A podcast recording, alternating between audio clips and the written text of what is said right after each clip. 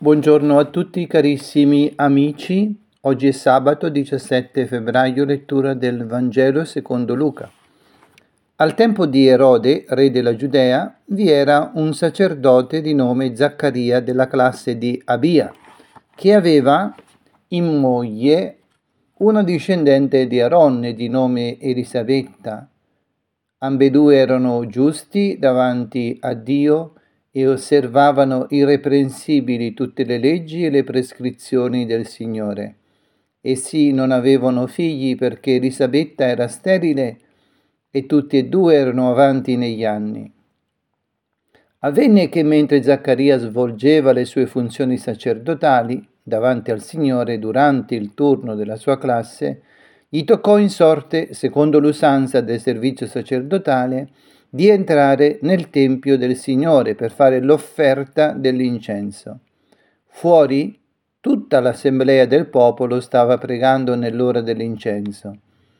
Apparve a lui un angelo del Signore ritto alla destra dell'altare dell'incenso.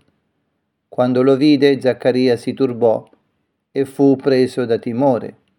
Ma l'angelo gli disse, non temere, Zaccaria, la tua preghiera è stata esaudita e tua moglie Elisabetta ti darà un figlio, e tu lo chiamerai Giovanni.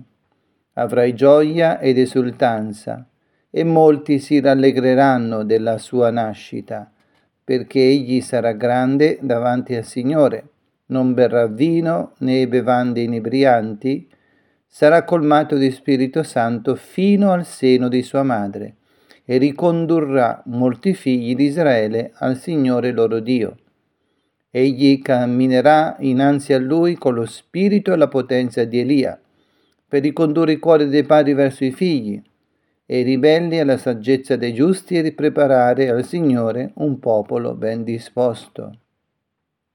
Carissimi amici, oggi eh, l'Evangelista Luca ci racconta quella che nel suo Vangelo è la prima annunciazione, non la più famosa, quindi a Maria, ma quella rivolta a Zaccaria, che insieme a sua moglie, appunto, avanti nell'età, eh,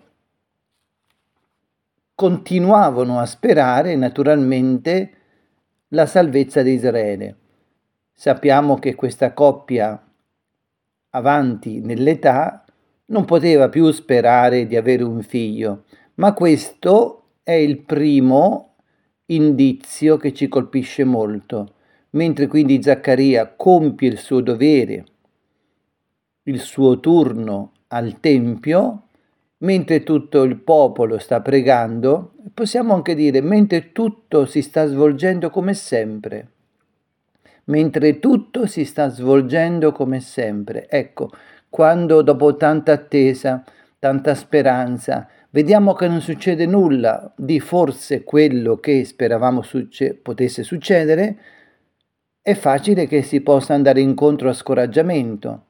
Ma oggi noi vediamo questa coppia anziana che presta servizio al Tempio, che è segno anche di questa attesa dell'Antico Testamento, vediamo questa coppia continuare perseverando nel suo impegno di culto a Dio.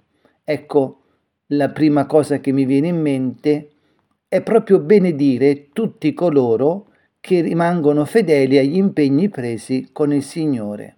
Gli impegni quindi di fedeltà, di preghiera, di abbandono, di offerta della propria vita. Ebbene, il Signore scrive proprio una storia nuova all'interno di una storia che ormai sembrava vecchia e che non potesse dare o presentare nessun sintomo di novità. Proprio lì, proprio dove la storia familiare in questo caso, la storia di questo sacerdote, sembra ormai essere una storia scontata, invece oggi noi assistiamo all'iniziativa di Dio che prende appunto le mosse lui e va incontro al sacerdote Zaccaria, alla sua attesa, al suo desiderio e gli annuncia qualcosa che appunto per Zaccaria poteva essere solo incredibile, impossibile. Ebbene, Questo ci fa capire allora che la storia della salvezza può iniziare in ogni momento, proprio perché noi siamo chiamati a partecipare a quella salvezza che Cristo ha realizzato per noi, ma che desidera anche poterci far partecipare. E allora chissà che non proprio, chissà, forse questo giorno, forse il tempo di grazia che abbiamo davanti della Quaresima, forse, ecco, possono essere nuove possibilità dove io e te siamo come assunti da, questa, da, questo desiderio di Dio di farci partecipare alla salvezza, allora anche noi possiamo partecipare come Zaccaria a questa proposta, a questo ingresso di Dio nella nostra vita.